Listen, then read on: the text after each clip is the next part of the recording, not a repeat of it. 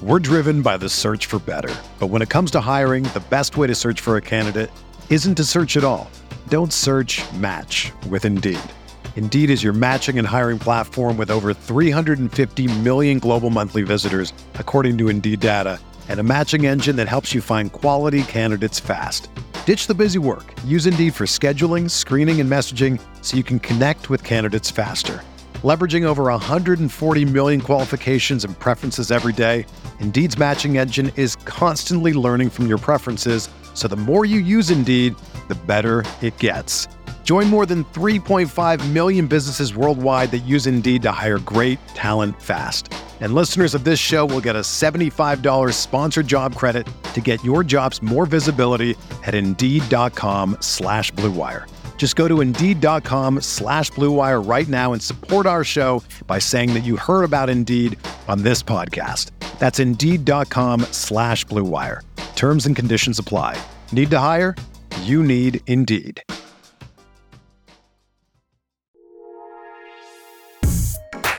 All right, all you beautiful people out there, what is going on? How you doing? Welcome to another episode of the Future award-winning Talk of Buffalo podcast, part of the Blue Wire Network.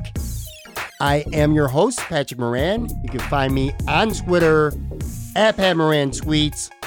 Thank you very, very much for locking in. I appreciate each and every single one of you. I tell you what, got a good show today. I'm excited about this one. I always love talking to former Buffalo Bills. One of my favorite things to do on this podcast because I think you just get perspective from them that you're not going to get from anyone else. And that's going to be the case today because I got former Buffalo Bills tight end Butch Rolle. He's going to be my guest in just a minute. Butch played in the NFL for eight seasons, including six with the Buffalo Bills. And I'll tell you what, folks, if you were around in the late 80s or early 90s, or you're just a historian of the team, you know the team well, the history of the team, you know Butch Rolle. I promise you, you know Butch Rolle. Because if nothing else, you know all that man did was catch touchdown passes. Folks, 10 consecutive pass receptions Butch Rolle caught went for touchdowns with the Buffalo Bills, starting in 1987 and went all the way through part of 1991. 10 straight catches, 10 touchdowns. That is, without question, to me, one of the most unbelievable stats I've ever heard in my life. One of my favorite Bills stats of all times. Butch was a good player, man. He was part of two Buffalo Bills Super Bowl teams the first two years that the Bills went. And we'll spend some time today talking about building that team from the ground up. And I mean that quite literally because I'm going to tell you what, when Butch Rolle came to the Buffalo Bills, they stunk. They stunk. They were a disaster. They were maybe the worst team in the NFL, one of the worst teams ever in the NFL in the mid 80s. And even his first year back in 86, the Bills were just 4 and 12. They were a disaster. And we'll talk about that process of building the team. Bill Polian, Marv Levy, and transforming it, of course, into the perennial Super Bowl contenders that Buffalo or Buffalo Bills fans all uh, you know came to, to know and love. So we'll do that. We'll talk about his life. We'll talk about his career.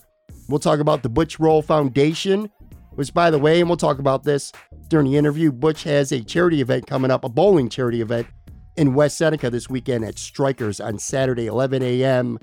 Uh, so we'll hit on that. Much more with former Buffalo Bills touchdown machine, Butch Rolle, in just a second.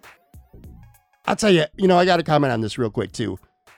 So everybody knows, if you listen to the show anyway, you know that I've been back in Buffalo now for about five, six weeks, and I'm happy. Kind of going through that honeymoon phase. And this weekend, what a weekend this was here in Buffalo. What a good weekend.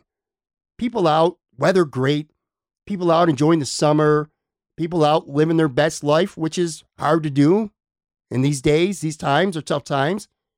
But man, what a good weekend to be in Buffalo, huh? You had, and these are both just Saturday, Luke Bryan at Darien Lake. I know some people who went to that had a great time. And then, of course, Billy Joel, uh, he filled up Highmark Stadium. Man, I should have went to that. Should have went to that freaking concert. I'm so mad that I didn't go. And I could have went. I could have got tickets and I could have got them cheap.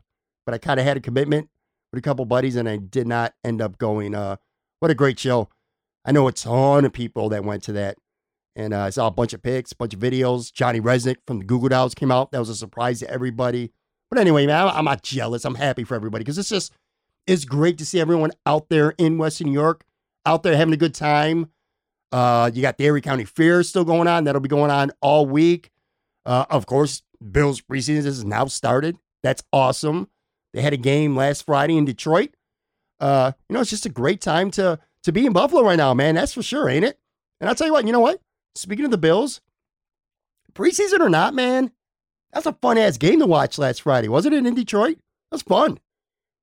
I ended up going out with a couple buddies of mine to Brick Bar on Allen Street, which is the first time I've been out that way in a very, very, very long time. But anyway, I went out with a couple buddies, including, by the way, uh, shout out my girl Kristen Kimmick, president of the Bills Mafia Babe. She was with us hanging out. It was it was it was a fun time, man. And what an exciting ending to that game. Again, I don't give a shit preseason or not. Fun football games are fun football games. Tyler Bass making that kick, that was clutch. I loved it. I loved it. Good night for a handful of players, too. First round rookie, Gregory Rousseau. Dude, Groot looked good, man. It? He looked good, man. I love it. Uh, you know what else I thought looked good? And, uh, you know, I got to be objective here because I've been really, really hard on Devin Singletary on this podcast for quite a while, but I liked him. I thought he looked good, which is good. I don't dislike Devin Singletary as a person. I just don't think he's going to be that great of a running back. I hope I'm wrong. I hope he's a stud. I hope he's a star. I'd love to see it. Anyway, he looked good in Detroit. Um, that Jake Fromm, the Marquez Stevenson bomb late in the game that set up the game winning field goal, that was great. It was just a good game. It was a good game. And we'll talk about some of the players and, and where I think they stand later in the week. Maybe I'll do that on Casual Friday later this week with uh, Joe Yerdon. And then we'll get you set up for the Chicago game coming up next Saturday afternoon in Chicago. But anyway, that's later in the week. Right now, let's get down to business. And here it is my chat with former Buffalo Bills tight end, touchdown machine, Butch Rolle.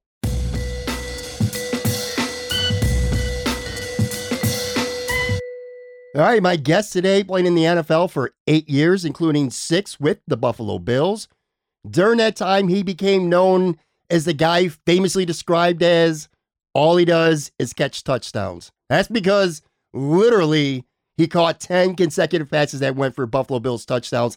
To this day, one of the most amazing stats I've ever seen. He also has the Butch Rolle Foundation, caring for kids where they give help and hope where it's most needed. This Saturday, Butch's Foundation is putting on a really cool annual bowling event at Strikers in West Seneca at 11 a.m. I'm going to put all that info in the show notes. We'll talk a little bit about it as well today. Former Buffalo Bills tight end, Butch Rolle. What's going on, Butch? How you doing, buddy? Pretty good. Pretty good, Patrick. And thanks for having me on. I, I, have to. I wouldn't be me if I didn't correct you. I do this all the time. I every time I do a, a show and a podcast or an interview, I always correct everyone. The touchdown 10 touchdown, that number is wrong. It's 14 touchdowns. Ooh. I don't yeah, I don't know why Wikipedia, who is not a reliable source because being in this doctorate core doctorate program I'm in and they tell you not to rely on Wikipedia as a reference. you cannot we can't even use that as a reference during our um when you turn in papers. They don't take Wikipedia because it's so inaccurate anybody can go and make changes. But it's 14 you know, like I that's even more a player, incredible. A player knows all his stats. That's one thing they gave. That's what they gave me at the time. You know, along with like coming in on third downs and third as a third tight end, a triple tight end, or whatever we ran, double tight end or special teams. That what they gave me. I just tried to take advantage of it. Man. That is and even. I, even more incredible butch than than before that is just uh like i said even at 10 that was one of the the, the yeah. most mind-blowing stats I've I've ever seen in my life. People play football their whole life and don't get into the end zone. You know what I, I mean? 14 consecutive get, times. Marv gave me the end zone. He told me, "This is your territory here. This is what I'm giving you. This is what's you know the the goal line." I mastered it, and Jim knew what's up. He every time we go out there, I told him, I said, "Dude, that play is open." let's run it. You know, I wish we could have ran it every game or at least every other game. Right. it would have been just stats. the stats would have probably been higher. So, you know, that record. But no, it's um listen, man, we had a squad, dude, and it was a wonderful time. Six years over there in Buffalo. Um, man, I was blessed, you know, being part of a dynasty that still lives on. And now, you know, our boys now they're taking over that ring, and they're gonna continue that and start, you know, do their thing with the um with their play that they had last year and continue this year. I'm looking for these guys to be in LA, man. I'm mean, I don't know. I'm sure every other build is, but I, as a player, uh, former player, and just looking how they have developed and how they have come to be the team they are now, it reminds me of us so much. And like I said, I'm looking for them to be in LA this year. Yeah, and I'll tell you what. In a little bit, we'll talk a, a couple com- uh, comparisons between the the Super Bills teams that you were a part of and and how this team is looking right now. But before that, I kind of one of the things I like to do when I get a former player on here is kind of give fans an opportunity to know a little bit more about you besides just what you accomplished on the field for the Buffalo Bills, which again, in your case, 14 consecutive touchdowns, just incredible. But kind of like, let's go back to the beginning, Butch. Like you grew up in Florida, right? Where I just spent yes. the last five years, kind of like near Miami. I, like, talk about I, growing I up am, there. I am back where it all started. As, as a little kid, I grew up in Hallandale Beach, Florida, and right now I'm like 25, 30 minutes away from that, you know, the area where I grew up. And I'm gonna be honest, man. Growing up as a preacher's kid, it was strict. I don't know if you know about how that works, especially a Pentecostal one. It wasn't just a preacher; it was a Pentecostal preacher. So that's some strict ruling in the house and strict discipline and and my dad, you know, was always had to be a part of the church. I always had to be at his service. And as a kid, we were there until I became bigger and old enough to um, start sports. And I, you know, I didn't play sports at first. I didn't start football until the 10th grade. I never played football until the 10th grade. I was really? in a band. Believe wow. it or not, I was in the band playing the bass drum. That's why I'm. That's why I love my music now because I I was always into music. But yeah, I started. I didn't play my first football game until tenth grade, and wow. that's like a three. Yeah, it was three years on the run. You know, I was big. I was athletic. I was strong and just raw. I had no idea about football, and I had to learn the process real quick like I said, if you have the the discipline and you know and the tenacity to go out there and hit somebody and not afraid to be hit, you can play football. and that's what my coach said. So I, it worked. And I, um, yeah, I didn't, I wasn't thinking about football, man. It's not, I wasn't one of those little kids. I know growing up, I did collect football cards with me and my cousin used to collect them and fight. Who had the, you know, was the Miami Dolphins back then, that 72 Dolphins that was undefeated. And we was always wanted, anytime you get a Dolphin player, you want that card in your collection. So that grew up watching, but I never said, oh, I want to play football. I want to be like this. I never did because, uh, like I said, I was a church boy. I yeah. was always in church. I wanted to play music. I'm like, I like, I want to play the drums. I want to play the key. I want to learn every instrument there is, and which I did. And that's what I do as a hobby. I play five different instruments, and I'm loving it. But as a kid, man, I was not really looking at the glory of being a big football player. So I, it was more your decision, Butch, when you were a kid, that you didn't really. I mean, you you enjoyed the sport, like you said, you collected cards and stuff like that as a kid but playing it, that was something that like you really didn't want to do when you were young? No, I didn't think about it because I knew honestly I wanted to play little league, but like I said, we were such a tight knit, strict family, and my parents were, like I said, they were ministers, and they didn't want me to go out there and play. They just borrowed. My dad didn't want, so I just didn't think about it. I didn't, you know, cry about it. I was, I wasn't upset. I'm like, okay, fine. And I never thought about it until I got in high school. Like I said, I didn't play until 10th grade. My ninth grade year, I was in the band, and my our football coach seen my. Can I say what I can I say? Can I say ass on this story? You can say whatever you want to say, Butch. my football coach seen my big ass out there carrying a baseball, a bass drum, and he looked at me like, "What the hell are you doing in the band? You should be out here on the field." I'm like, "Well, here's it is, coach. My dad doesn't want me to play, and if you can go and talk to him and convince him Hey, I'll be out here. Listen, the next day, the guy was at my house. You know, assured my dad, listen, I'll protect him, and I'll, you know, I'll make sure he's, you know, he does his schoolwork, and I'll make sure he's safe, and all the things that, you know, coaches say to parents when they're recruiting. And you know, then after, you know, once that happened, my dad gave the green light. And the rest was history, man. I, like I said, I had to learn on the run because I was raw, and I was big. I was I was six two, man, two hundred fifteen pounds in the, in the ninth grade back then. That's pretty big, and I ended up going six three, six four, two hundred twenty seven pounds. And um, at the end of my senior year. So, and that's, you know, I had all these colleges recruiting me, and I'm like, okay, I'm going to stay close to home to go to University of Miami, where I see my parents can see me and they can watch me play every week. And I went on a visit the University of Miami and Howard Schnellenberger at the time, who just passed away, like I think last year. That was Jim Kelly's coach. Sure. And so funny on my visit, that's when I first met my quarterback, Jim Kelly. He was a senior at University of Miami at a party and I was there and I met him. We talk about that all the time. I said, Jim, I remember seeing you, man, just sitting on the table looking like, I don't know, you're looking glassy eyed. I was laughing. so, but that was my first time meeting him at, um, at University of Miami. And, but here's the thing they wanted, they were talking to me, they wanted me to play defensive tackle. I played linebacker. I used to like to hit people. I was fast. I was all over the ups. I was outside linebacker because I was tall and I said, wait a minute, defensive tackle, that means I have to put on about 50, 60 pounds and get down in the trench. I'm like, no, thank you. I open up my open up my um, recruiting trips to other schools. I went to Michigan State, South Carolina, Pittsburgh, Clemson, all these schools, and I ended up going to Michigan State in the wintertime. Never seen the cold like that, and so it was just a different camp. It was beautiful. It was far away from home. You know, I wasn't scared to leave home.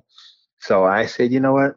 this is where I'm coming. And, uh, you know, it's the best decision I made. Uh, thank God for it. And, you know, I don't regret anything. I'm a Spartan. I love my Spartans. I bleed green and white.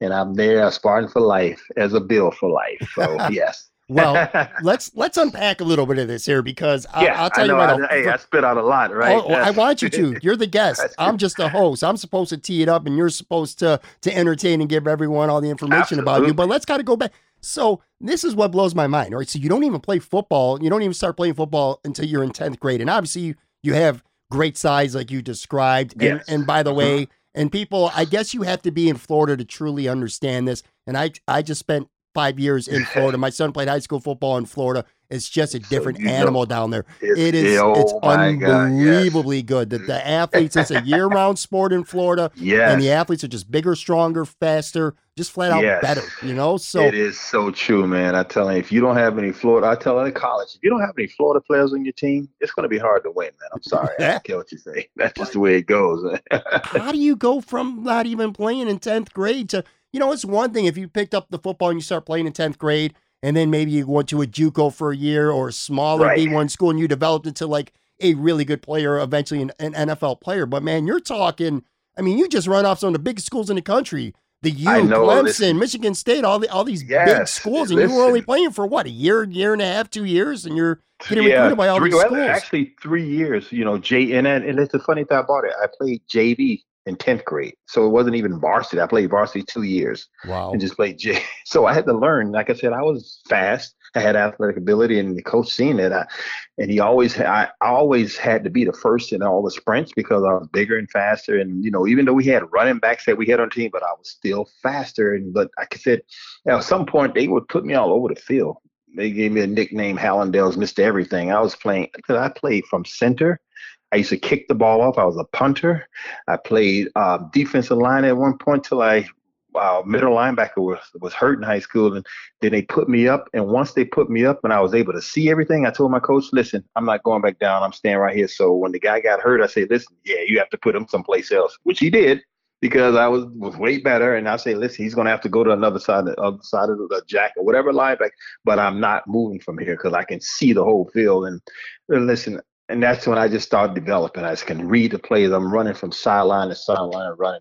You know, they tell me running, run, running down running backs, running down receivers that's catching slants from the line of scrimmage, and I'm catching them, uh, you know, with a 20 yard head start, and I'm just, you know, that's what really put me in that light of being seen by these big colleges. D1, I had the size, and like I said, I played a little bit of very little tight. So fun. I played very, very little tight end. I would go on, a play or two once in a while, but we had a pretty decent tight end, Matthew Tony, at the time. And I played very little. So I wasn't even a tight end.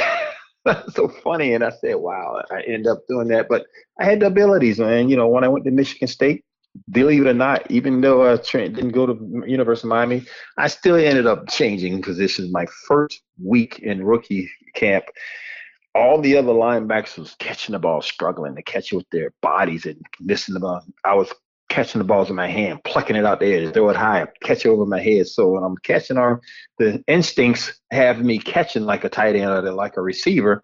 My coach looked at me like, wait a minute, you ever play tight end? I say, tight end? No, I say, no, I don't want to play no offense. I want to hit people. I don't hmm. want nobody hitting me. So, so said, he say, no, listen, try it, man. You remind me of Billy Joe Dupree. You know, he was another Spartan over there who played with the Cowboys.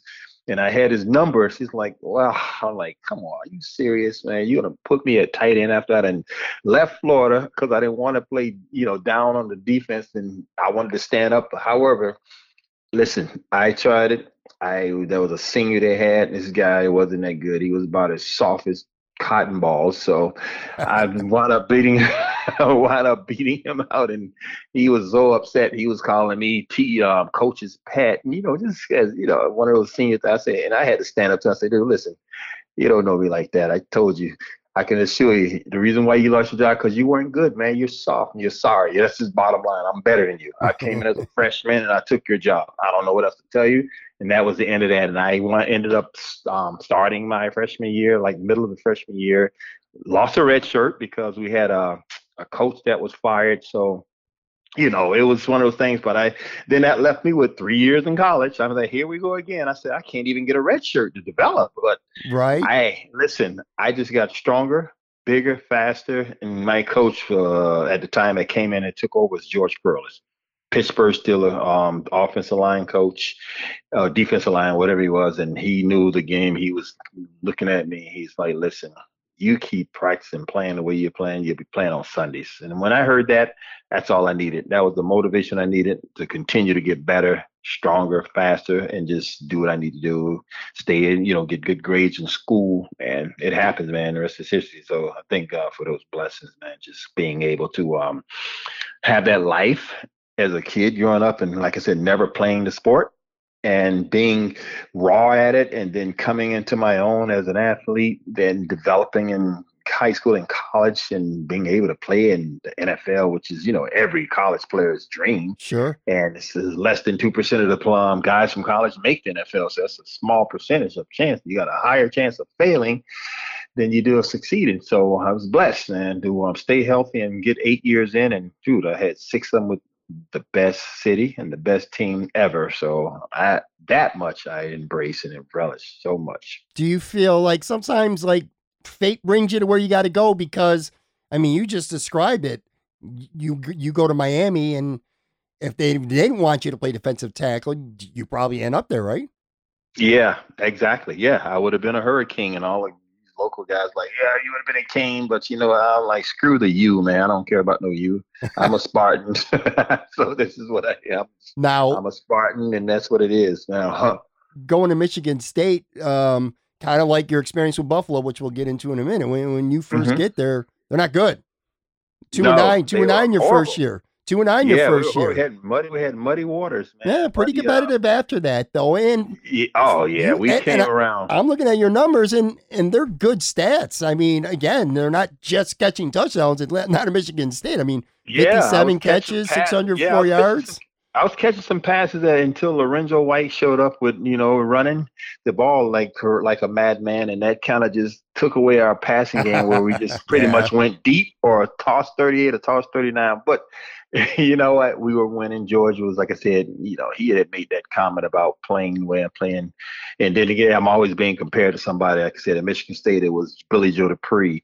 Now I'm being compared to Benny Cunningham, who was the Pittsburgh Steelers tight end back in the days. Sure. And I said, you know, I'm laughing. I'm like, hey, listen, I don't care. I'll be happy to be compared to these guys. These guys are playing in the big times, and if that's what it is, if I look like them, uh, I remind them of them. I'll be them all day long. So yes, we um, I did a lot of blocking at Michigan at one point, and once again, I was the, the goal line, the touchdown guy because I caught a lot of um, touchdowns, a couple of game winners one at Notre Dame one my sophomore year, and then my I think my junior senior year I caught a game winner at Purdue. So it was one of those things I always had. Seemed like they always gave me. and I had that knack for that end zone when it comes to um you know finding that little crease in there in that spot to get open where Jim or one of the quarterback can zip it in because dude that area is so congested. Everybody just focused on the run. It's really tight down there, so it's hard to get in there sometimes. But if you got the will and determination like we had back then, trust me, we got in there all the time. With you know, had me Thurman was in the backfield, uh, Robb Riddick at the time, Carl Byrum, and dude, that was our big jumbo package, and we made sure once we got down there, we were gonna put it in the end zone. When that you, we did. When you're uh like even now. You, I'm sure you appreciate looking back at college and, and playing at some of these stadiums, but as a basically as a teenager, and you just talked about catching a game when he passed against Notre Dame. You know, one of the most famous, yeah, I know, famous, oh famous colleges in all of of all of sports. It, man, right? does that ever feel like? Yeah, I'm sure it does. I mean, this is a rhetorical question, but how surreal is that to you when you look back and your accomplishments uh, going back to college before you even get to the NFL and saying, oh, I played at Notre Dame and caught a game winning touchdown. I'm like, yeah, I'm going to watch him on TV next week, you know? So it's. I'm telling you, I, I can remember that day when that happened. I was like, I thought I was dreaming. I'm like, wow, did I just catch a game winner? You know, as a as a tight end and you know, as a big college athlete, you're you you know you catch passes, but they actually win the game. That's something that was special and that you know that just kind of brought us together as a team, as a Spartan team. Saying, hey, we got a good squad here. We have a good running back. We have some good wide receiver. We had Mark Ingram and Andre Rison as our two wideouts. So you know what those guys did in the NFL, and that's just you know we had a squad, man. And I was, um, you know, I always look back. I have a couple of um, some highlight, uh, a highlight CD, and it has a few of my college. Actually, it starts off with a couple of high school plays. Then it goes into you know a series of from college plays, and that play is on there, and all these plays are on there that I watch it once in a while. I'll go back and watch it and just just kind of recap everything. It's like, wow, man, this is a journey, and you know, I was blessed. Like I said, not a lot of guys can make it to do what I did. I was blessed. A lot of guys have been there who I've you know, encountered as teammates, and guys become brotherhoods when you're in NFL and you see these guys, and you just get this this butterfly, this warmth in your heart of seeing these guys again because you know you shared the locker room, you shared defeat, you shared victory with these guys, and it was just such a pleasure, always a pleasure to see these guys when I don't see them in a while. From you know, from my college um, teammates to my um, NFL teammates. It's just something that just triggers inside. Like I said, like little butterflies going inside you. Like you're happy these guys to see them still around and successful, and you know just to reminisce about the old days and what we used to do in practice or at a game. You know, remember this, do this time. We remember this that time. This, these are the things that you um, kind of encounter and develop as a player in any team sports where those memories will stay with you forever. We're driven by the search for better. But when it comes to hiring, the best way to search for a candidate isn't to search at all. Don't search match with Indeed. Indeed is your matching and hiring platform with over 350 million global monthly visitors, according to Indeed data, and a matching engine that helps you find quality candidates fast. Ditch the busy work. Use Indeed for scheduling, screening, and messaging so you can connect with candidates faster. Leveraging over 140 million qualifications and preferences every day, Indeed's matching engine is constantly learning from your preferences, so the more you use Indeed, the better it gets. Join more than 3.5 million businesses worldwide that use Indeed to hire great talent fast. And listeners of this show will get a $75 sponsored job credit to get your jobs more visibility at Indeed.com slash BlueWire. Just go to Indeed.com slash BlueWire right now and support our show by saying that you heard about Indeed on this podcast. That's Indeed.com slash BlueWire. Terms and conditions apply. Need to hire? You need Indeed. Whether you're a world class athlete or a podcaster like me, we all understand the importance of mental and physical well being and proper recovery for top notch performance. That's why I'm excited that Unifyd Healing is sponsoring this podcast. Unifyd Healing is a new and super innovative global network of wellness centers powered by Energy Enhancement System, or EE System. If you haven't heard of the EE System, you'll want to listen up. This technology promotes wellness, deep relaxation, purification, and rejuvenation. In hundreds of locations across the globe, access to a center is easy and affordable. Interested in experiencing the EE system technology for yourself? Go to unifydhealing.com slash bluewire to learn more and find a center near you. That's U-N-I-F-Y-D healing.com slash bluewire. No material or testimonials on the Unifyd Healing website are intended to be viewed as medical advice or a substitute for professional medical advice, diagnosis, or treatment. Always seek the advice of your physician or other qualified healthcare provider with any questions you may have regarding a medical condition or treatment and before undertaking a new healthcare regimen, including EE system.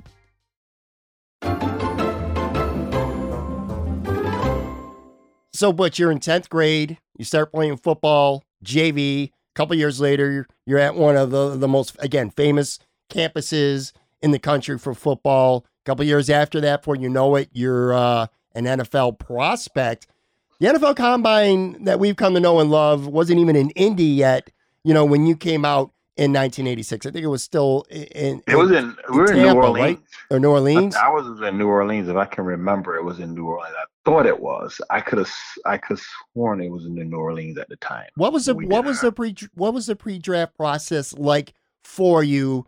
Um, when did you start to get a sense that you had a legitimate chance to to get drafted and, be part of the fraternity Well, in the NFL? you know, like, what was that off season like? Getting ready for the draft. What was that like for you, from what you can remember? just just, I mean, you know, in that senior year of college, you you know, you're hearing all the hoopaloo and the hype, and like I said back then, it was same guy who's here, Mel Kiper. You know, Mel Kiper junior Mhm. Mel Kiper's been around for a while, so he was, you know, always on ESPN or the news talking about the draft. And I remember him talking about watch this sleeper out of Michigan State. He's talking about which row this guy, whoever um, he's had me projected the third round. Me and this guy out of Houston, Carlton Hilton, was supposed to be third rounders coming in. But you know, the draft is always the draft. It's 12 rounds at the time, and it's a format the way it's you know they pick the draft of whatever is who is in the board and their priority of different positions. And you know it's just the way it i ended up waiting to the seventh round which you know like i said it was an opportunity. Seven it was 12 rounds. And eh, just the idea of getting in the nfl or being drafted was a blessing it was an honor and it was an accomplishment. And believe it or not the coach at the time like i know you mentioned the will wolford not wolford but um hank bullough was the head coach Yep. at the Bills who drafted me. He knew me. He knew George Perles. He was friends with George Perles. I remember him calling George Perles asking about me, and you know, I was this guy. You know, George was you know giving him the feel. Hey, this guy block for you, he'll work for you all day long. These are things he was saying. And so I remember Hank Bullough calling me up on draft day, asking me. If I draft you, how would you come to Buffalo? If I draft you, you gonna block for me? Are you gonna catch and pass? I'm like, really? Of course I will. Just draft me and see what happens. So that's what it. Sure enough, man, I was. So you had a they had sense. You had a sense that Buffalo could be uh, on the radar for, for taking you in the draft. It wasn't like a complete shock to you that the Bills ended up drafting you. It was because I didn't know. That's what I'm saying. I didn't Right. know. Hank Bullough called me on draft day. Somebody was. They were saying I was. I was going to probably end up in Seattle. But like I said, I don't like I said. You know how the draft is. I don't know Sure. if picks was traded up or whatever happens. But I, you know, I get the call from Hank Bullough, who was in you know the Bills draft room, and he asked me those questions, and I told him yes, all day long, anytime you want. That's exactly how it happened. And well, you know what? I'm a Buffalo Bill drafts, you know, seventh round pick, and um, you know, started my career in Buffalo, New York, which I've never been to, never heard of. I've heard of New York, but I never heard of Buffalo. Oh, I'm really? like- I you know I vaguely because I never you know like I said I wasn't into football like that Sure. and I didn't really know I've heard of OJ and stuff back in the days but I would like I said I wasn't into it. My parents you know we were church boys so I didn't know anything about Buffalo, New York. well, I saw as you know, so I'm like, I knew they had a team now, you know, coming out of college, but I never followed them to know even if they were good or not. well, they weren't. they weren't when you got there. Let's just uh, be honest here, okay? Yeah, they, they weren't good. You came off uh, 84 and 85, back to back, two and 14 seasons. You get there, 1986 year rookie year, and yeah, the team. I mean, for a lack of a better term, they stunk. And four and twelve your rookie were, year, so that was your yeah. your rookie.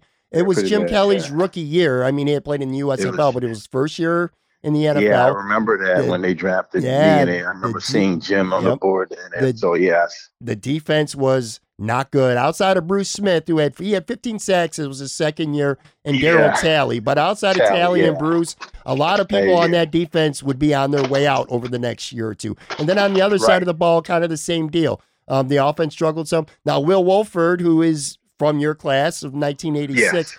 I've yes, had him on the Will. podcast previously, and one of the most okay. fascinating one, one, of the most fascinating conversations I've I've ever had on this podcast is uh, talking to him about that 1986, that rookie year, and him coming from a good program to a pro, you know, come yes. to the NFL. And again, the Bills were a terrible team at that time. And he referred to that infamous game in Tampa in 1986. He was a rookie. You were a rookie.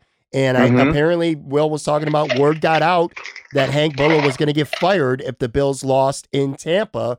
And mm. he told me, and Will was on the podcast talking about veteran players were basically to some extent threatening him and threatening guys don't we ain't winning this football game man they were not very interested in winning that game and will was very upfront about it sure enough yeah. sure enough uh, mm-hmm. tampa loses hank bullough gets fired because again i mean yeah. I mean, I'm not, this isn't my opinion. I'm talking to guys who were in the locker room, shared it with you. And he said, you know, just the culture was not good early on in 1986. Bullough got fired, but Marv Levy became head coach, and obviously things began to change. Now in '87, the team was okay, but I mean, you had guys Shane Conlan and Nate Odomes and Leon Seals and, and yeah. Howard Ballard in the draft, and right. that was at the point where there was starting to be a really good foundation built. Mm-hmm. Talk a little bit about being a rookie, going from Michigan State to to the NFL, and being on a team that was frankly very bad, but then that process of building the team and building the roster and becoming a eventually a, a perennial Super Bowl contender every year. Listen, I know what you're saying. I, um, you know, coming from Michigan State, we had just left our my senior year. We just um, played in the All American Bowl, so we had to have a winning record to do that, of course. And you know, I came to Buffalo as a rookie. I'm gonna be honest with you. I was just happy to be drafted. It was something that was, uh, you know, accomplishment and I was like a little kid in awe. And I look at this, I'm like, I'm drafted, I'm in the NFL. Wow, that's a dream. I know, like I said, that first year, I'm so, you know, I'm, we're in the city of Buffalo. It's not a big city, of course, and we're there practice thinking like we'll say the practice is more than fun. Right. It was just horrible. Guys didn't have that energy and that that um dedication. It was just a different atmosphere. And of course, like you say, yeah, I remember those guys talking about that, saying, "Hey, man, let's get this, you know, whatever out of here." I don't need to say to repeat the words, but they were they didn't like Hank. Right. And they uh, wanted him out, and yes, he gets fired, and you know, then Marv comes in, building pieces of the team, you know, drafting and putting guys in places, you know, getting Jim a line, and so he can, you know, maneuver and be a the Hall of Fame quarterback he is, and you know, Andre and Chris Burkett was there, which I remember Chris Burkett was the big crybaby. He always got mad because he didn't get enough passes, and it was it would always be just some dissension on the sideline because he thinks he's open and he should have gotten the pass. And right. it was just you know we had to get those kinks out, man. He had a lot of arrogant babies on that team, and I'm looking at this. I'm like, you know, like I said, I come from a humble humble beginning, and I'll just look at myself. I'm like, you know what? I'm gonna do my job. I'm not gonna, you know, cause any problem because what's for? We're on a, we're, you know, you're in the NFL. You know, it's a blessing to be here. You you're fortunate to be here. You're good enough to be here, and you're here. So, yeah, everybody wants the ball, but not everybody gonna get the ball. We know how that works. Is you know that's how it is. But once we got rid of those bad apples, and the team started gelling and understanding hey, this is we're we're grown ups here. We're men. We have a good team here. We can do something that's something special here. Once we realized that, then the winning, then the win started rolling off. And then, like I said, Mar, like I said, Mar was a hell of a coach, man. He didn't yell. He was smart, intelligent, and he would, you know, he would coach you with intellect. And he was just one of those guys that you know you love to play for him. You know, he was, you know, he was, uh, you know, he knew the game. Like I said, he knew how to put players in the right position, and that's what he did.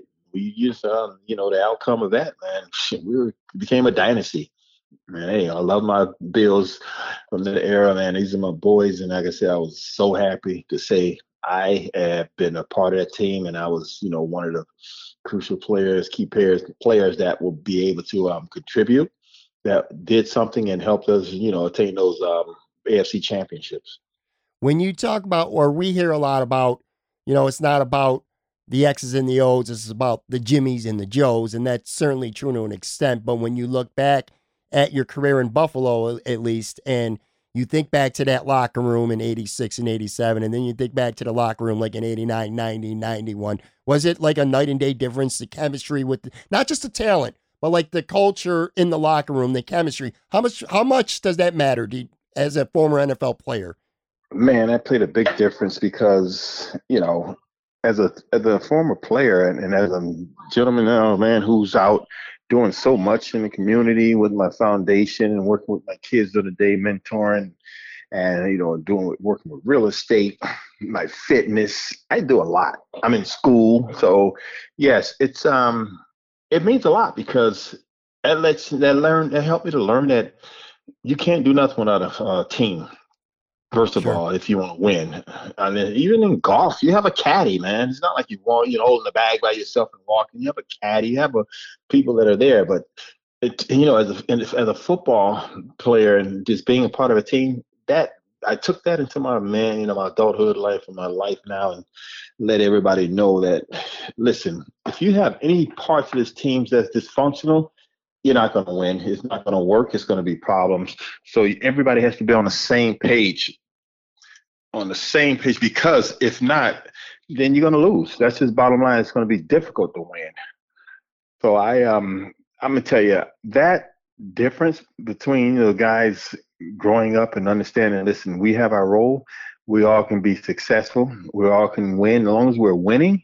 That's what matters, and that's how we began to look at it and guys that can um, come as one and say, hey, let's make this thing special uh, and let's go ahead and um, do our job. Everybody do their job. Defense do their job. Offense do their job.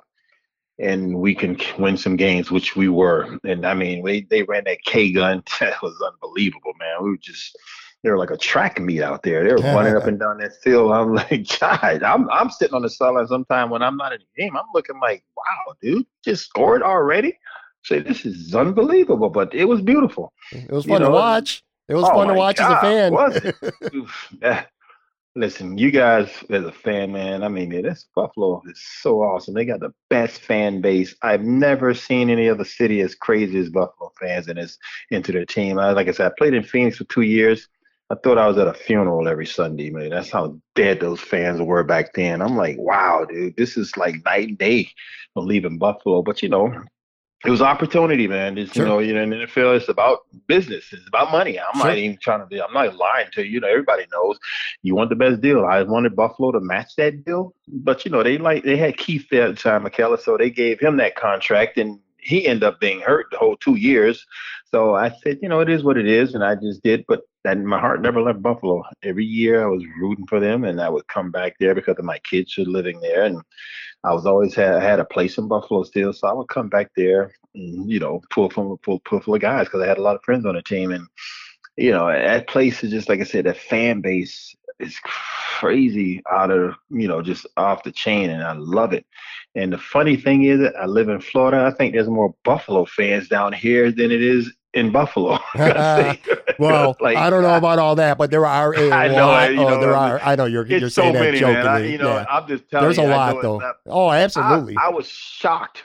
I was like, I could not believe all the Bills backer bars they have from up, starting up the top of Florida to the bottom, and yeah. just here along in the Florida area, I think they have like in this local, like between Miami and Broward and Palm Beach, I think they have like maybe eight Bill backers yeah. bars. Yeah. I'm like, what the hell? I didn't listen. That's unbelievable. I love it, man. it is badass. I just go out there and just every time I see somebody with a Bills um, logo on something, I have my Bills logo because I have it on my um, truck. And man, those people just light up. Their eyes light up, and everybody just goes crazy when you mention those guys' names. Because it's that that the feeling's back, don't you? Sure. Know that the feeling's where well, it's remind. I'm telling this team is our team in the future. That's what it is. Speaking of feelings, Butch, I had the great opportunity to interview Darryl Talley once, and Darryl Talley is one of my all-time favorite, not yeah, just Buffalo Bills cool favorite football players of all time. And I remember very well asking him, what did he consider the highlight of his career? And I figured he was going to talk about a big interception or a sack or a fumble, something like that. And he told me the highlight of his career was standing on the sideline before Super Bowl 25 when Whitney Houston sang the national anthem. He said it oh, gave him chills. Listen. He said it was a highlight of his career. I want to get your take on that moment because Dude, I mean that, we replay that, that, forever, but to be on the sidelines, man, what was that moment like for you? I wouldn't, you know, I I'm telling you, man, that's so funny you said that. I tell, I just told somebody that just recently, like I think it was, uh, yeah, while the Olympic was going on, you know how they play the um the song when uh Maryland when U.S. wins, and sure. I just tell everybody, dude, I don't care what you say. There's nobody that did that song it's better did a good job as was did it justice as uh, Whitney Houston. Oh my God, man! I was standing there just like Darren was. I was standing right there, like feet away from her, and I was laughing to somebody. I said, "Somebody, I should have took her from right there. That's when she was at Bobby Brown, man. I should have took her away and got away from that madness." That's what I laughed. But listen, that was oh my God, that's that Super Bowl twenty five in Tampa, you know, there in, in your home state, and it was just a feeling, a surreal feeling that I've never felt before. And that game, whole game vibe was just different from practice and just the way the whole atmosphere and the air was out there. Was just a different um it's a different mode man. I don't know how to explain it but it wasn't like a normal weekly um, preparation or just a game at the beginning until you actually started the game and got the first thug and first thump and got hit and then you were uh, into the game mode.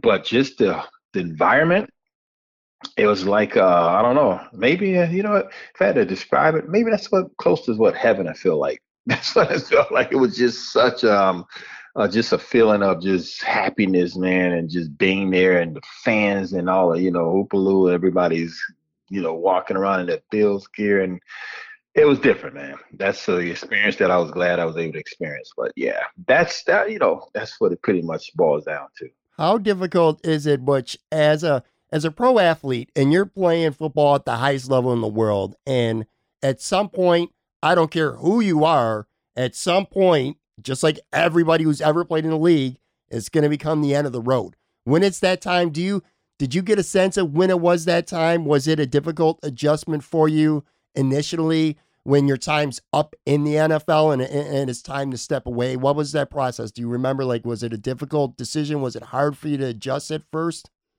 No, what it was, here's the thing. Like you said, you know, football is a very physical game and everybody, you know, knows that you have a lifespan is very short expectancy. You know, if you get a, a, good amount of years out of there, you hey, you've been blessed. Like I said, you staying healthy or being better, you know, getting better every year and being on a successful team. And nobody wants to stop playing. I'm sure every player until uh, you know until you know you can't play anymore. But it's just a thing that when I remember retiring, when I left the game of Phoenix, I felt like I was cheated because I didn't retire because I wasn't I was hurt. I was at 30 what is it 31 32 years old.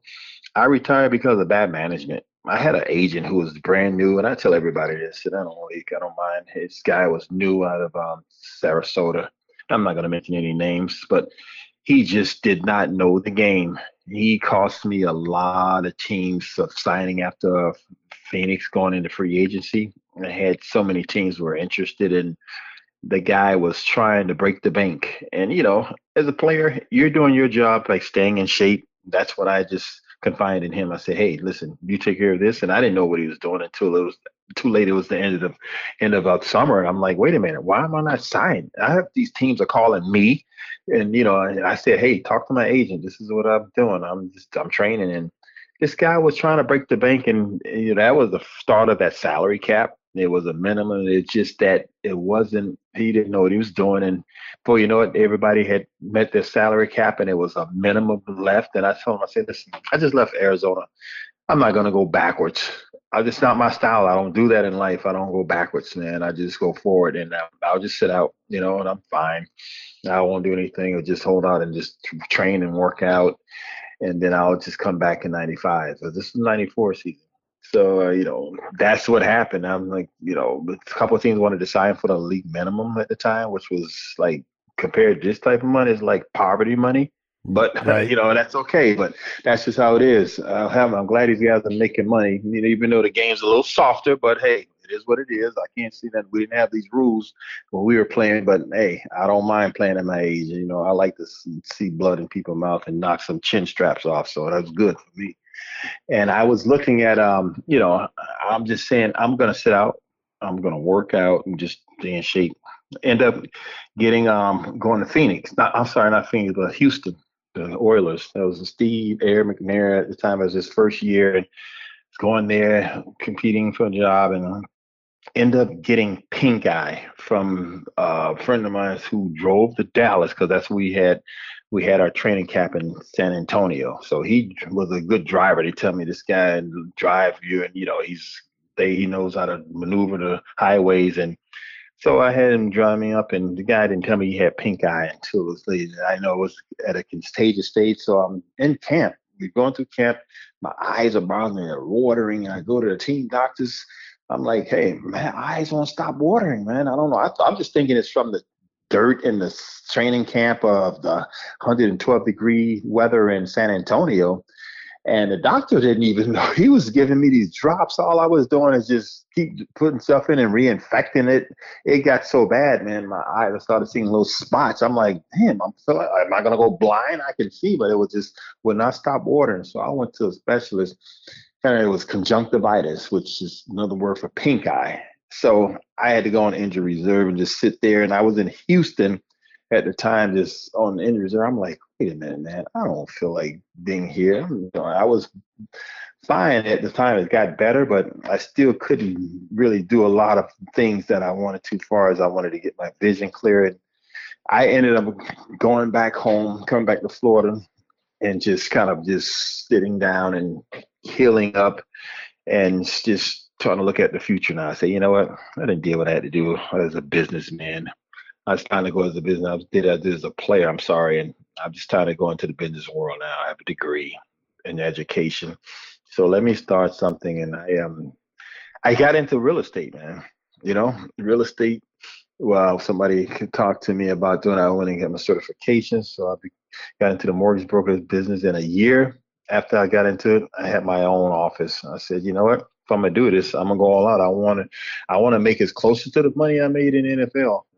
You know, I was able to um, have a good 12 year business, and until the market all fell down, of course. And I said, you know what, I'm done with that. I'm not going to try and renew my license. I'll just keep the realtor's license part of it, which I had both the mortgage and the realtor.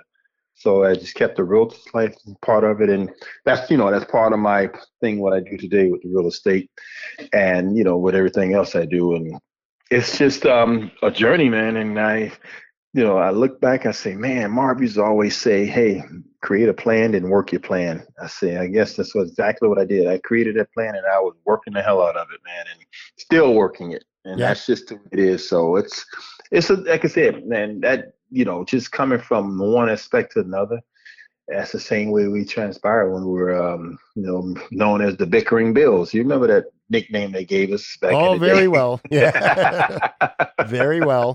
Um, the bickering bills. I'm laughing. It's, it's funny, man. You hear guys in the locker How much truth was there to that? How much truth was there really to that, Butch? What's that? How much truth? The bickering bills. How legitimate was oh, it? Oh man, it was true as hell. The guys, I told you, the guys were there bickering about not doing this or can't get enough fast, can't do it. It was just funny. I listen as a player. I was me and Ronnie Harmon. I know everybody don't like my boy Ronnie, but hey, I'm sorry. He was a Bill, and he, we got drafted the same year. He was the Iowa, and I was a Michigan State guy, and, and we became real good friends, and we're close. We're still, you know, we're still buddies to this day. I was his best man at his wedding when he first got married. And it's just so funny, man. Him and I would just sit back and just laugh. And everything, you know, you know, Ronnie, Ronnie had that sense of humor that we had the same type of personality. We were just laughing at things because it was just hilarious. I say, what is he grown as men acting like that for anything? You know, it's just funny as hell. But you know, listen, we got past that. You know, mm-hmm. like I said, we have all these, we have all these boys on the team that my boys they're Hall of Famers. I love that, man. I love to associate with that, and I'm, I'm proud of those guys. You know, not, not everybody can be a Hall of Famer. You know how that works. It's just opportunities in NFL. You get it, you get more. Some get more than others, and you're able to, um, you know, perfect your skill and perfect, perfect your craft and become, you know, immortal as they would call it, and become that Hall of Famer at the end of the day. But hey, I love the fact that I got my boys that are in that hall, and you know, I can say, hey, I play with them. Those are my boys. So yeah, it's a good, it's a blessing, man. Like yeah. always, I tell everybody that. that. I can't even imagine. Now, you I, I, again, I'm I'm being rhetorical here. I'm I know you keep up with the current Buffalo Bills, and it's a very mm-hmm. fun time because yeah, the team's been good for a couple years. Like last year was a magical year, 13 and 3. I don't oh want to say God, it was a good it wasn't it. it wasn't so much I don't want to say necessarily a complete shock, but I don't think anyone saw that coming. But now my point Dude, is this. I was I was shocked to the point to where I know they will win the AFC East. That part I said they're gonna win the AFC East. Yeah. I knew that.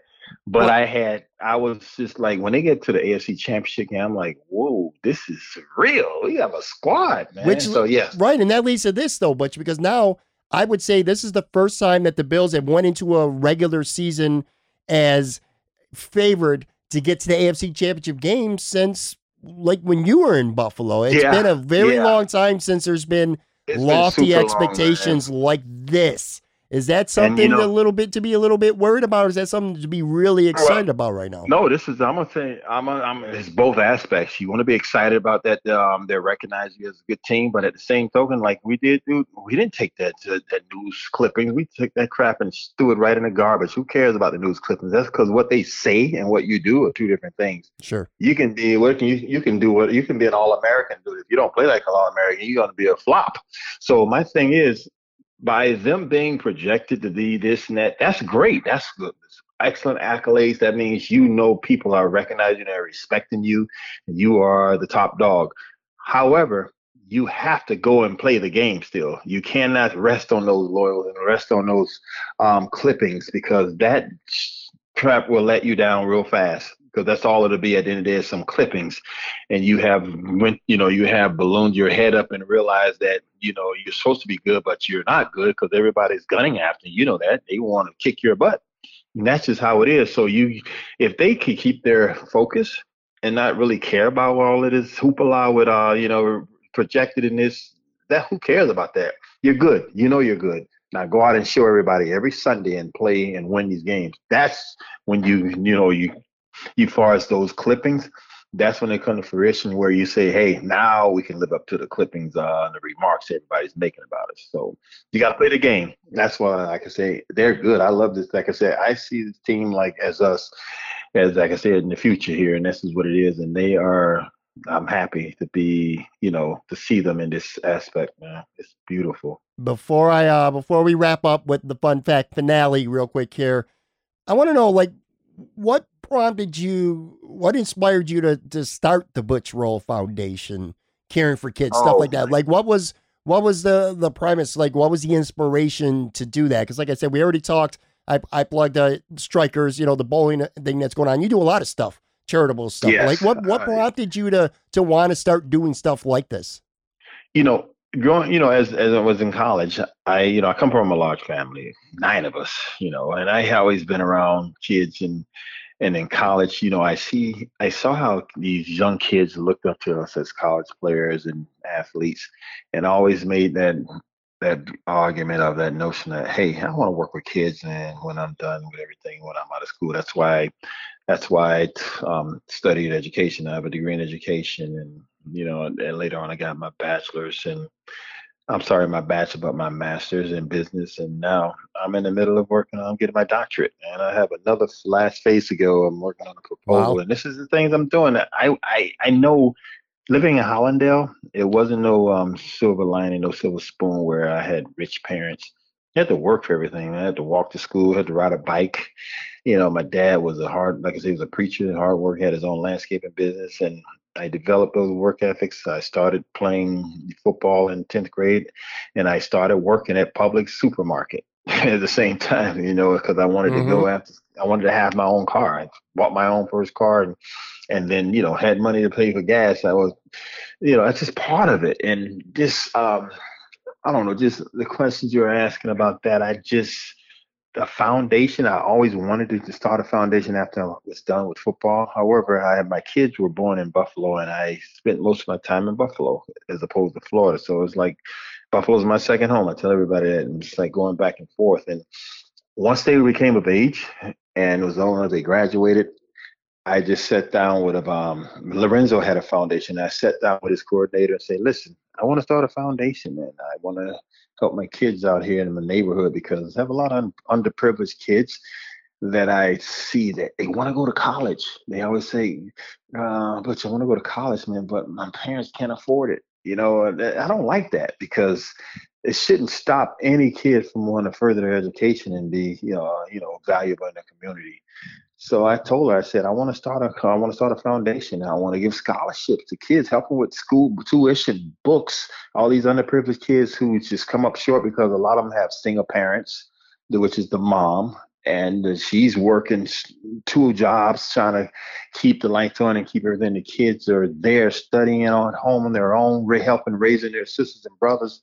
And like I said, at the end of the day, that should not be a reason why they can't go to college because they're short of funds you know, it's just hard, you know, if they didn't get the scholarship they wanted or the grants that they needed and they come up short. That's where I come in. I call myself the X factor where we come in and help them with their tuition, help them with their room and board and books. And we've done this here in the Florida area where now I'm opening it up to Buffalo, every place I've had the ability and um, the, the chance to touch the place and be part of the community I'm going to be, you know, presenting scholarships in these underprivileged public area, public schools areas, such as, like I said, up here in Florida, Buffalo, I mean, Buffalo. We have Michigan, where I went to school, and Arizona, where I played. So I want to just have these four areas locked down where I'm helping, doing my part. And this is how I feel like I can get back and be supportive and, you know, be a factor in some child's life. And it's just been growing every year. And like I said, it's just one of these things that I going to keep continuing to do because I can see that these kids need that help and open up other programs to help them with their learning skills or whatever it may be for them to get to that next level of being successful in college. So that's where that passion comes from. Then I give it back to these kids in this community who I see that really needs it. Yeah, that's uh I tell you that that's really admirable, and I'm not even being facetious. I mean it. I mean I, I truly mean no, it. No, no, very, very admirable. Uh, and I mean that. It, that's the point. That's my idea of you yeah. know, Patrick. Yeah. It's important to me. Yeah. Let's all right. So let's wrap up. I do the fun fact finale. All right. This is just going to be a handful of like kind of random, rapid fire, fun questions. Not like really deep thought questions. Just uh, whatever the first answer that pops Uh-oh. in your mind. That'll be your answer. And it, you know, okay. I have I have different kinds of questions for athletes and media people and stuff. So you mm-hmm. are an mm-hmm. athlete. So well, we'll start with a couple of these. Like, who is the toughest player that you've ever practiced against? Like, who was your toughest teammate on the Bills? Like, who was the biggest pain in the ass practice, to practice against? Well, it wasn't a pain in the ass, but to um, who was that? To go against them, against them far as in practice, who had a hard head and a good base is my boy Darryl Talley. You know, because he played outside linebacker, so I had to go against Daryl all the time and um in practice and that guy was just hard to block. He had long like lurch arms bow-legged and a hard head felt like he you know just like steel concrete and all kind of hard substance that's in his helmet but but no Darryl was a tough guy Darryl talley. who was your non-buffalo bill? Who was your favorite player in the league? Non-buffalo bill. Non-buffalo bill wow. I have to say I, you know, all my Spartans, who um all my players who played with me in college that made to the NFL. You know, I got Lorenzo White, Andre Rison, Mark Ingram. These guys, you know, Carl Banks. You know, another guy, Lonnie Young. All these guys that I played with in college that made it. These are my non. These are my non-Buffalo favorite players. I'm not gonna. I'm not gonna let you give me a slanted Buffalo bias Thurman Thomas answer. So I'm gonna disqualify. I'm gonna disqualify him Who's the Okay. be- who's, who's the best running back of, of that era? Barry Kenny Sanders, Emmitt Smith. Nah, Did you just say Kenny Davis? I love Kenny Davis, but come on, man. no, I'm messing with you. Go ahead, Kenny. Hey, listen. I thought you, when you was talking about disqualifying, I thought you were talking about the Bills. Okay, go ahead. All right, go ahead. go ahead. Let me hear. Barry Sanders or Emmitt Smith? Who, who's the be- who's the better running back of that era? Wait, you dis you disqualified. Um, I'm disqualifying. Thurman because I know you're going to say Okay. Thurman. So you I, know I'm going to say Thurman. I know dude. you are. So that's why. But no- but okay, if you want to disqualify, I would say Barry. Barry just was more so elusive and just man, this guy. I seen him make do plays. I hate to say it, Darryl, but I love you, man. But I seen him pull a move on Darryl Talley. Had Daryl arms crossed like he was giving himself a hug in the game. I was laughing. I'm like, that's funny. But you know what? We won the game anyways. And but yeah, Barry. I have to call Barry Sanders. What was your favorite NFL stadium to play in besides Buffalo?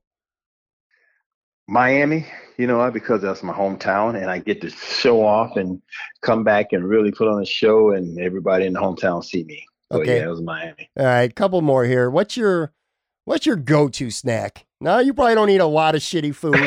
I know, yeah, Hey, I hey, see haven't- how good a Bro, shape haven't you, are haven't in, you but Googled me lately? Have you Googled me? You just see those abs.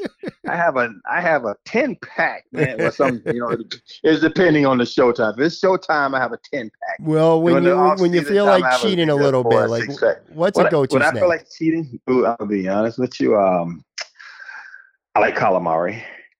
And okay. when I'm in Buffalo, dude, I gotta trust some wings, man. Pizza. Buffalo have the best chicken the best wings and pizza, and I so I cheat when I come there. Every time at Jim's event, I leave there feeling guilty. I'm like, damn, I ate like a slob, but but that's okay because it's it was worth it because, like I say, Buffalo. I just, you know, they have the best pizza and wings. I used to tear those, eat those wings like they're going out of style back in the day, Yeah. man. But you know, yeah, that's what it is. I would say I would say in Buffalo, if there's two things that are religion, one is Buffalo Bills football, and two is chicken wings. You know, maybe not even in no in no particular order. Uh, a couple more here. What I don't know how often you watch movies, but what movie have you watched that you've probably have rewatched like more than any other movie? Like, what movie have you seen the most times?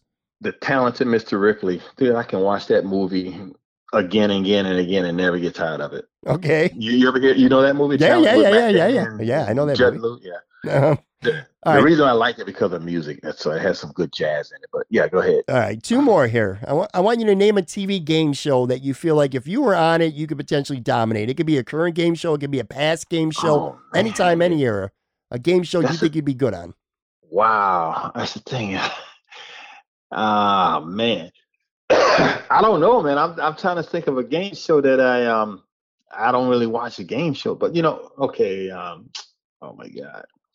Man, you got me thinking here. I like Family Feud, but Yeah. now I like the Family Feud now. Okay. I think if I had a you know a group of guys, I think we'd dominate that for sure. Okay.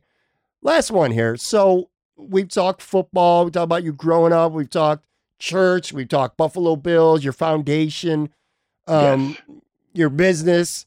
What about singing? Like, let's just say right now, instead of talking right now, 1,300 Mhm. miles away, phone call, let's just say we were at some karaoke spot near Miami right now. And I Yeah. convinced Butch, I said, Butch, get up there, man, sing a song. Let's, what are you going to go up there and sing, whether it's going to be good or whether it's going to stink, but it's going to be something that people who are at the bar Dude, with I us are going to be into.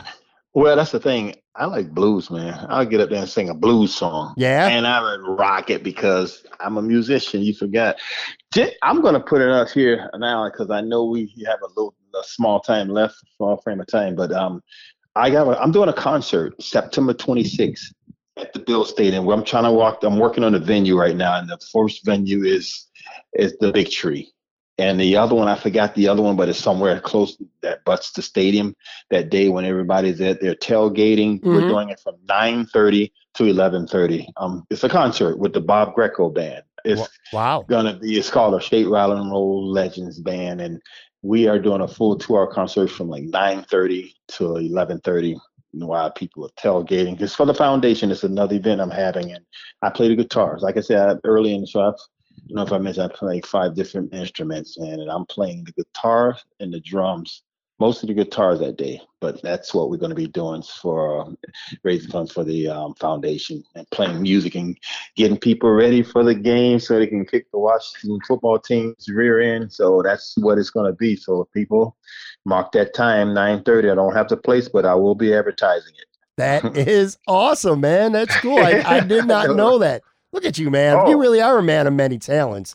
And I mean, you did talk at the very beginning. I should have known with karaoke because I mean, you did talk about music growing up. So it's yes, man. In hindsight, I probably shouldn't have been surprised. But uh, That's anyway, yeah, give give Butch a follow on Twitter. You are on Twitter at Butch Rolle. Twitter. Like I yeah. said, August twenty first, Strikers bowling event, two twenty five, team of five. Includes two yes. games of bowling with shoes, pizza, pop. Um, you can be an individual and sign up. You can go to uh, butchrollefoundation.org. They got individual spot for 45 bucks raffles, prizes, guests, all kinds of fun. Dude, this was yes. this was a lot of fun. I love having I, players can I make like one comment? Absolutely. One comment, Patrick, before sure. with that comment you just made about the bowling event. Guys, I have three lanes left. If you're listening to this for now, I I need to fill them up. It's only three left. And Friday, I'm sorry, Wednesday, is the last day to sign up. And you know, I'm I'm banking on those lanes being gone, but I want everybody who's listening to this broadcast to to go on the website, the www.butchrollefoundation.org, and pull up, click up the bowling link, and you will see the option to um, hit the Eventbrite and then be able to um, sign up. So I would love to have you there. Like I said, the Bills Mafia is for real, and that's my team. These are my fans still to this day. So go ahead, Patrick. No, I was just going to say absolutely. And this was, it's a lot of fun for me. You know, I do this podcast and I and I, and I try to be objective, but it's hard mm-hmm. when I get former players on like yourself, and it it takes me back to a time when I was just a true fan of the team, and some of the best years, you know, of my young adult life were following mm-hmm. the Bills in the late '80s and early '90s. It brings back a lot of fun memories to this day, and getting a chance to reminisce with some of them with with guys like yourself is just a big thrill for me. Oh so God. I just want to thank you very much for doing this podcast, and I know people out there listening feel the same oh, way I do, and very much can enjoy hearing this from you. So oh, thank listen, you so much. my much. Pleasure, man. I love my Bills fans. You guys are the best, man. Thank you for being who you are. and Continue being that.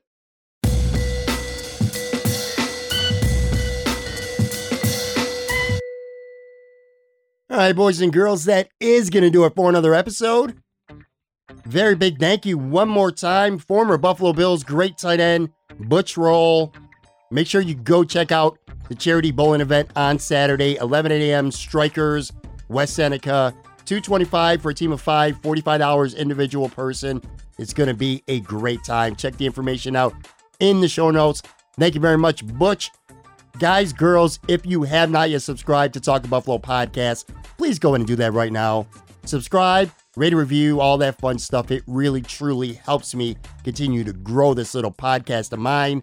Of course, you can follow me on Twitter at Pat Moran Tweets. And I'm going to end this the same way I always end every episode, and that's by thanking you so, so much for listening. I mean it. I know it sounds boring and cliche, but I truly mean it. There's so many great shows out there, just Buffalo Bills or Buffalo content alone. So when you're locked into this one for whatever amount of time you spend listening to me and whoever my guest is, I can't tell you how much I appreciate it. I truly, truly do. So thank you very, very much. Have a good week, and we'll be back. You know what? I know we're going to be back no later than Friday, but who knows, man? You never know what Talk Buffalo podcast may drop an episode before Friday. Talk to you soon.